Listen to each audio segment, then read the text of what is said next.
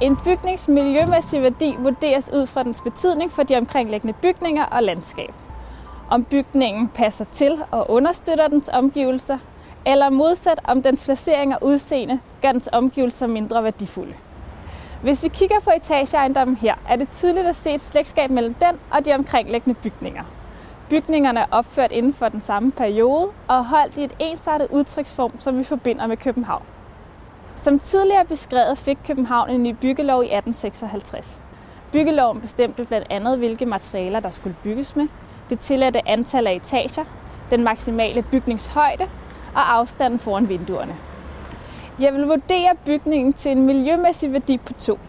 Det vil jeg, fordi den indgår som en naturlig del af den omkringliggende karréstruktur, og fordi den bidrager til et smukt og homogent miljø, som er værd at bevare.